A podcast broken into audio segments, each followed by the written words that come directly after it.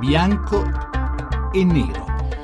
Le 18 e 11 minuti, benvenuti a Bianco e Nero, 800 05 0578 il numero verde per intervenire in diretta in questa puntata che dedichiamo ai 10 comandamenti, niente di meno che ai 10 comandamenti. Beh, sull'onda ovviamente dello strepitoso successo che Roberto Benigni ha avuto in televisione, in Rai, con la sua doppia puntata dedicata alle tavole della legge, 10 milioni quasi di italiani incollati a vederlo, entusiasti nella sua declinazione tutta personale di come funzionano, di quanto sono vivi, di quanto sono vivificanti i dieci comandamenti, di quanto sono validi, se lo sono per tutti, laici, cattolici, credenti, non credenti, insomma molti temi da discutere legati a questo successo spettacolare che Benigni ha avuto e che ci dà, eh, ci offre il destro per andare un po' a fondo sul valore sul significato di, questi, di queste regole di vita. Noi oggi ne parliamo da due punti diversi, con due ospiti. E ne parliamo quindi con Don Salvatore Vitiello, che è un teologo, docente di teologia all'Università Cattolica del Sacro Cuore. Buonasera, eh, professor Vitiello. Buonasera a voi, grazie dell'ascolto. E ne parliamo anche con Massimo Recalcati, invece uno psicanalista, uno scrittore, insegna all'Università di Pavia. Buonasera, professore Calcati. Buonasera a voi. Allora, il punto di vista di un teologo, il punto di vista di uno psicanalista, di un, un religioso e un laico a confronto sul tema dei dieci comandamenti. Prima di addentrarci nel vivo della discussione, come sempre la scheda di Daniela Mecenate. Per chi ci crede hanno oltre 3.000 anni ma sono ancora validi e attuali come il primo giorno. Sono i dieci comandamenti, dieci articoli, come li chiameremmo oggi, della legge che Dio affidò a Mosè sul Monte Sinai e che hanno resistito fino ai giorni nostri, regolando la condotta, direttamente o indirettamente, delle tre grandi religioni monoteiste della terra. Infatti sono certamente alla base della religione ebraica e di quella cattolica, ma hanno influenzato anche il Corano, dove ritroviamo alcune delle ingiunzioni morali delle tavole di Mosè. E una riprova dell'interesse sempre vivo che i Dieci Comandamenti esercitano ancora oggi è anche lo spettacolo dello scorso 15 e 16 dicembre di Roberto Benigni, che ha messo in scena il Decalogo facendo salire l'audience alle stelle con oltre 10 milioni di telespettatori e meritandosi anche i complimenti della Chiesa e la telefonata di elogio del Papa. Ma qual è il segreto della longevità dei Dieci Comandamenti? Alcuni certo non sembrano al momento particolarmente seguiti, come il settimo che prescrive di non rubare, e chi di noi può affermare di non aver mai desiderato la roba d'altri o la donna d'altri, come richiedono il nono e il decimo comandamento? E cosa si intende al giorno d'oggi con non commettere atti impuri, come recita il sesto comandamento? E voi come la pensate? Qual è secondo voi il comandamento più attuale o il vostro preferito? Ma soprattutto i dieci comandamenti sono ancora validi o andrebbero riscritti adattandoli ai tempi moderni? Bianco o nero? Bianco e nero, ancora 800 05 0578, il numero a cui potrete rispondere a questa domanda questa sera dopo la discussione tra i nostri ospiti, ma ancora un momento, ancora un momento perché vorrei, visto che anche le, i sondaggi ci dicono che non tutti ricordano regolarmente, in ordine, i dieci comandamenti, facciamoceli ricordare proprio da Benigni tutto il mondo tacque e fece silenzio. Allora, e solo allora, si udì una voce che diceva, io sono il Signore, Dio tuo, non avrai altro Dio all'infuori di me, non ti farai idolo né immagine, non nominare il nome di Dio in vano, ricorda il giorno di sabato per santificarlo, onora il Padre e la Madre, non uccidere, non commettere adulterio, non rubare, non dire falsa testimonianza, non desiderare la roba del tuo prossimo, non desiderare la donna del tuo prossimo. Beh, poi tutto riprese a muoversi, a vivere una cosa bellissima, un'emozione. Eh, I dieci comandamenti sono proprio il momento in cui nasce questa strana alleanza tra Dio e questo piccolo popolo di Israele che non conta niente. Roberto Benigni, qualche giorno fa, Rai 1, eh, Don Vitiello, l'ha sorpreso il successo di questa trasmissione, il fatto che evocando i dieci comandamenti, spesso dimenticati, magari bistrattati, non rispettati, eppure abbia così conquistato la platea televisiva italiana? Eh, mi ha piacevolmente sorpreso, anche se non mi ha assolutamente sorpreso. Piacevolmente perché rispetto alla media di tanti programmi più o meno inutili che a volte eh, siamo costretti da, ai quali siamo costretti ad assistere a volte è stato un programma intelligente, capace di sfondare lo schermo, come si dice in tv, e raggiungere veramente l'attenzione e credo anche il gradimento di un altissimo numero di telespettatori.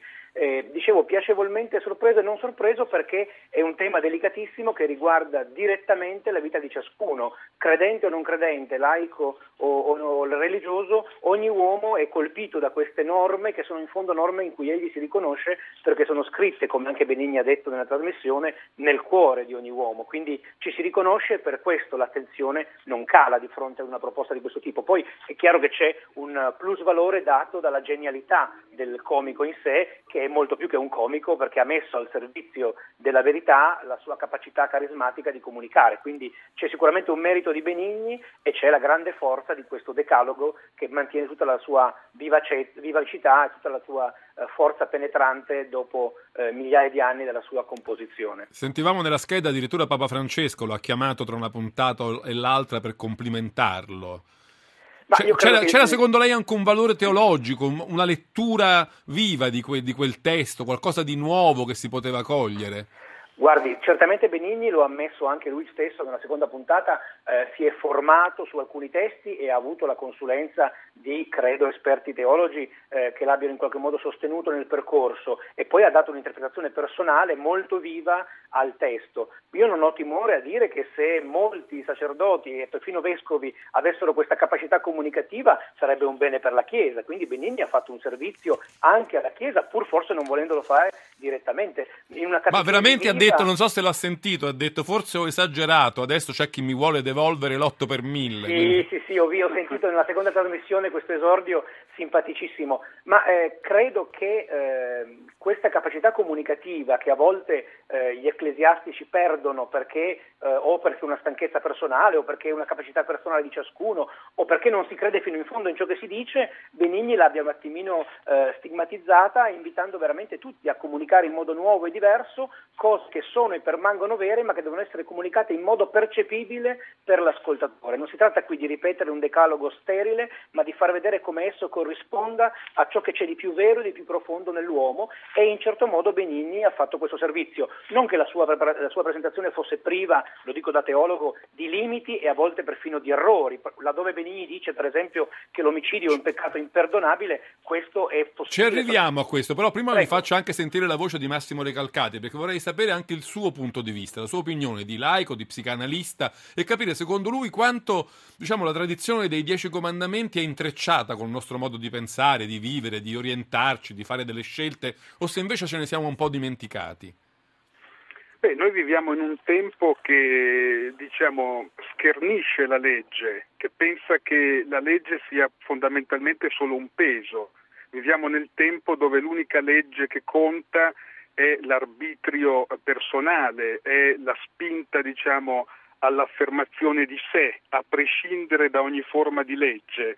E invece mi pare che il grande successo che ha avuto Benigni è proprio per ricordarci che l'uomo senza la legge si animalizza, che l'uomo senza la legge si abbruttisce, che la legge non è come si pensa a volte qualcosa diciamo così, eh, destinato ad opprimere, a schiacciare la vita, ma che la legge potenzia la vita. In fondo, a mio giudizio, se c'è un'interpretazione generale che possiamo ricavare dalla lettura che Benigni ha fatto del Decalogo è proprio questa, mostrare non il lato oppressivo della legge, ma il lato liberatore della legge, cioè l'uomo ha bisogno della legge per essere uomo, ma la legge non è solo ciò che mette un limite, eh? eh, questo è il punto decisivo secondo me, la legge non è, ciò, eh, non è solo il no, non si può, non è ciò, ciò, solo ciò che opprime il desiderio, il desiderio